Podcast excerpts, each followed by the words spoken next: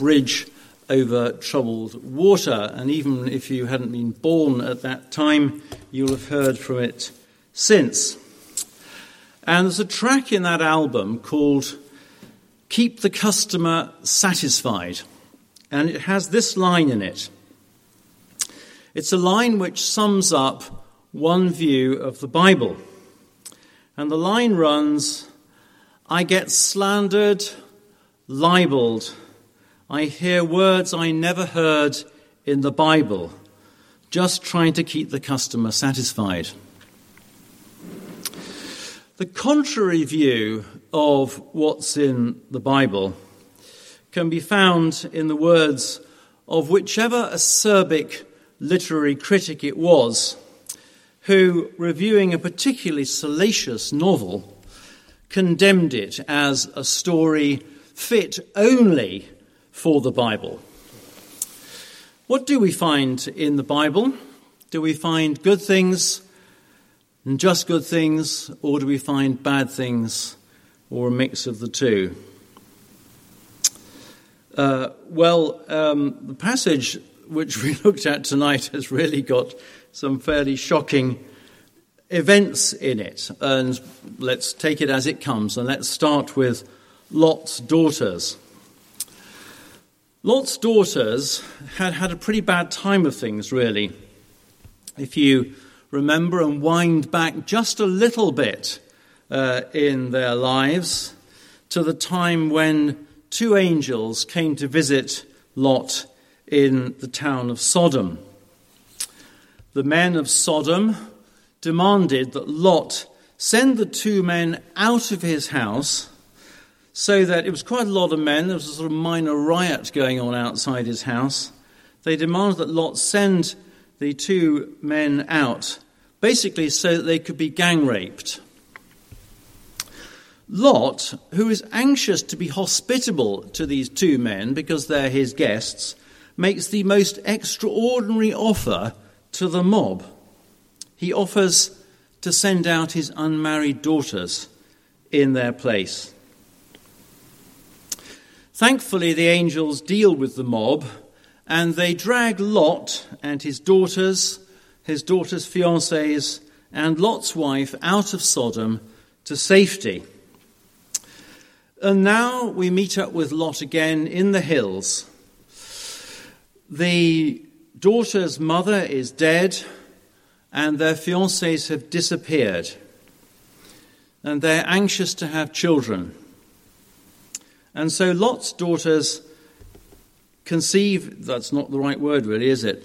Um, draw up this um, extraordinary plan to have incestuous sex with their father. And each of them gives birth to a son. And then we come to Abraham, who tries to pass off his wife, the beautiful Sarah, as his sister. And he does this because he fears for his own life if it is known that they are married. Uh, he's tried this, you'll remember, with Pharaoh in Egypt. Well, this time it once again ends unhappily. Abimelech discovers Sarah. He has her abducted into his harem. Uh, but before he can take her to bed with him, uh, God explains to Abimelech that Sarah is, in actual fact, a married woman. And Abimelech is both embarrassed and angry about this. Marriage is held in high esteem uh, at this time. And you'll note, you'll remember from the reading, that actually we learn that the sin is not just against Sarah, that's what we read in verse 16, but it's a sin against God as well, which we read in verse 6. And the result is uh, that Abimelech has to pay a huge amount cattle and sheep, male slaves, female slaves, and a thousand shekels of silver to, re- to vindicate Sarah and to repay the offense. He even has to uh, offer to uh, Abraham um, the right to live anywhere uh, within his country. But the last part of tonight's reading is much, much happier Sarah gives birth to Isaac, and Isaac brings laughter to her and to everyone around her. So we see that the Bible is about real life. It's about longings and desires. It's about fears, weaknesses. It's about sex and about deception. But let's ask ourselves now whether or not any good comes of these events. Why are we told about them? And how do these events fit into the broad sweep of Scripture? Lot's daughters give birth to one son each. The elder daughter's son is Moab, and he becomes the father of the Moabites, and that part of um, the uh, eastern end of the Mediterranean uh, called at that time after him. It's called the land of Moab.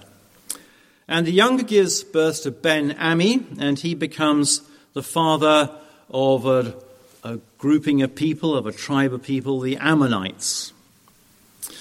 But you know, things don't go well in those younger generations either. The Moabites turn out to be quite a tricky lot. Later on, they will bar the Israelites from crossing their, their territory. Their king will call on Balaam the prophet to curse Israel. They will wage wars against King Saul. They will conspire with the Ammonites and the Edomites against King Jehoshaphat, and we read frequent prophecy and divine judgment being called down on them. The Ammonites are just as bad. They wage war with King David.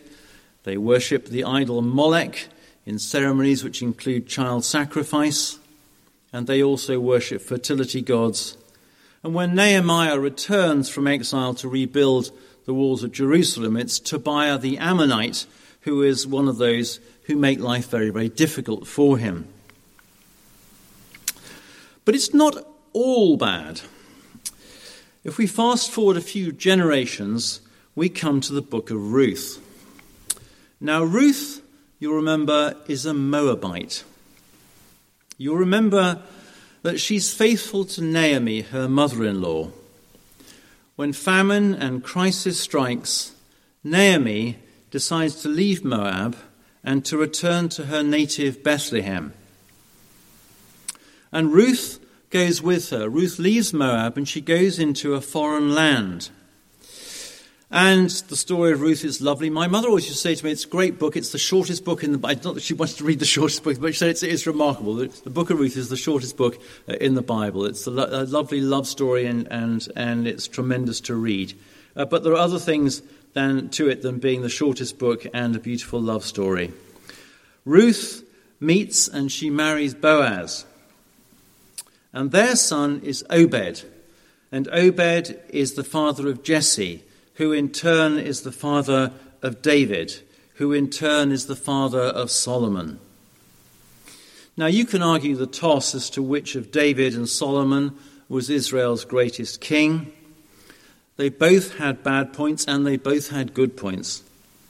But both were at the high point of Israel's power, of Israel's power militarily, economically, and spiritually. They were at the high point of Israel's relationship with God. And as descendants of Ruth, David and Solomon have Moabite heritage, and their line goes back to Lot and his eldest daughter's incest. And Jesus is born of David's line. Jesus, too, has Moabite heritage. Good things can come from bad. Tremendously good things came from bad. The Ammonites, on the other hand, so far as I can tell from my researches, had few, if any, redeeming features. They were a constant thorn in the flesh of the Hebrews, right down to the time of the Maccabees in about 200 BC, and after that they disappear from the account. Not all bad things lead to notable good things, but good things can lead to bad things. I'm going to elide the two um, stories of Abraham passing off Sarah as his sister and the birth of Isaac and deal with them as one. Um, the birth of Isaac is the happy ending to this evening's readings. And Sarah gives birth to their first son in famously in her and in Abraham's old age. And Abraham and Sarah, obedient to what God told them earlier, they call him Isaac. And Isaac means he laughs. So when Sarah actually said, you know, in verse 6, when she says, God has brought me laughter, and everyone who hears about this will laugh with me, what she actually said was, God has brought me Isaac, and everyone who hears about this will Isaac with me. If he'd been called Chuck, she'd have said, God has brought me Chuck, and everyone who hears about this will chuckle with me. But what is the application? What is the relevance of all this? Why is the story of Lot's daughters in the Bible at all? We learn from this that God can and does use bad things.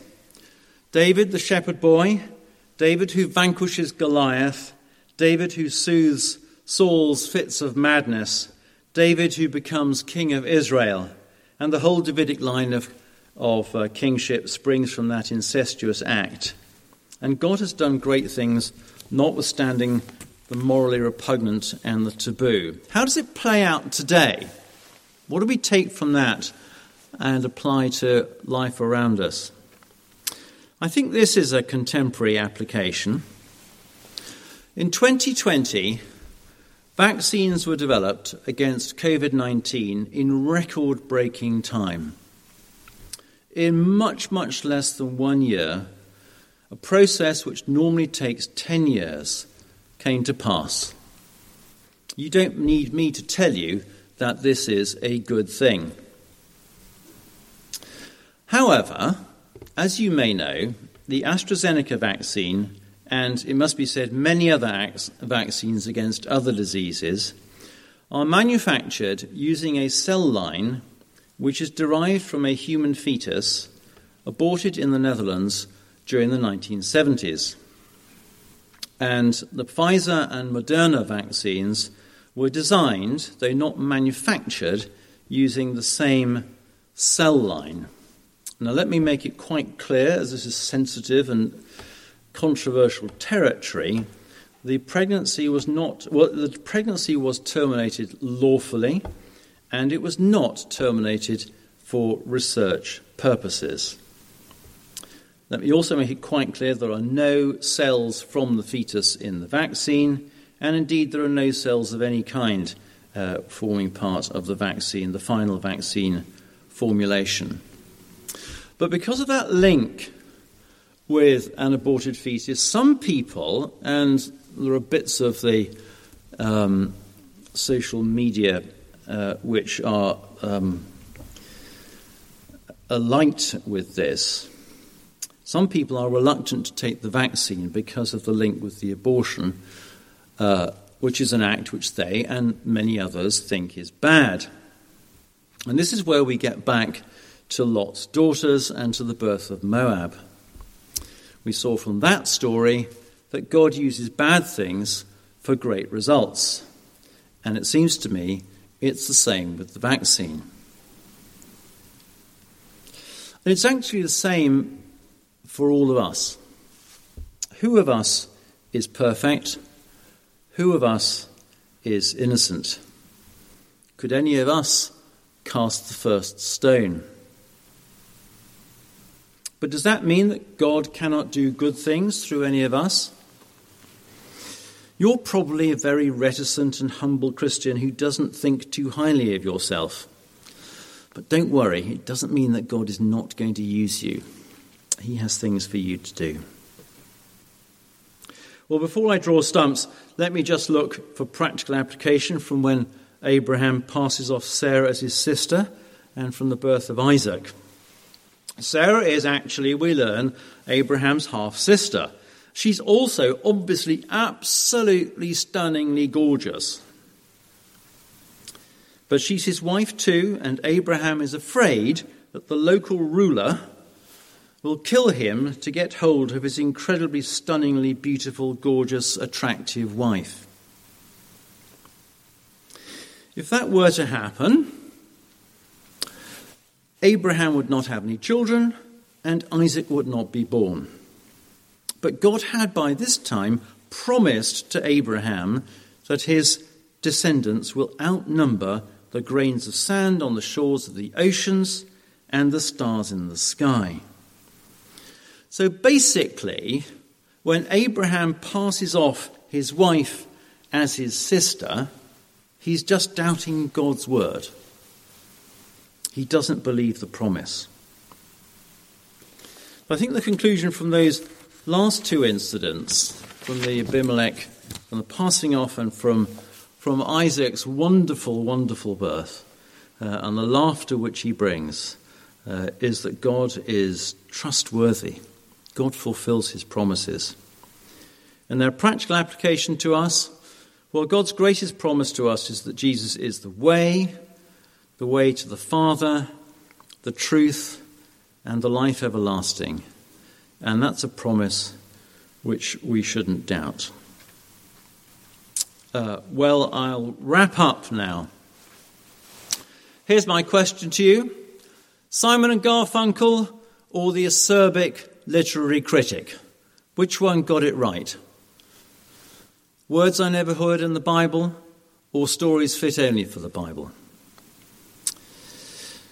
To borrow a last tagline if you remember the News of the World, um, that um, Sunday newspaper which met its end uh, only a few years ago, mercifully you might say, uh, the News of the World used to say of itself, all human life is there.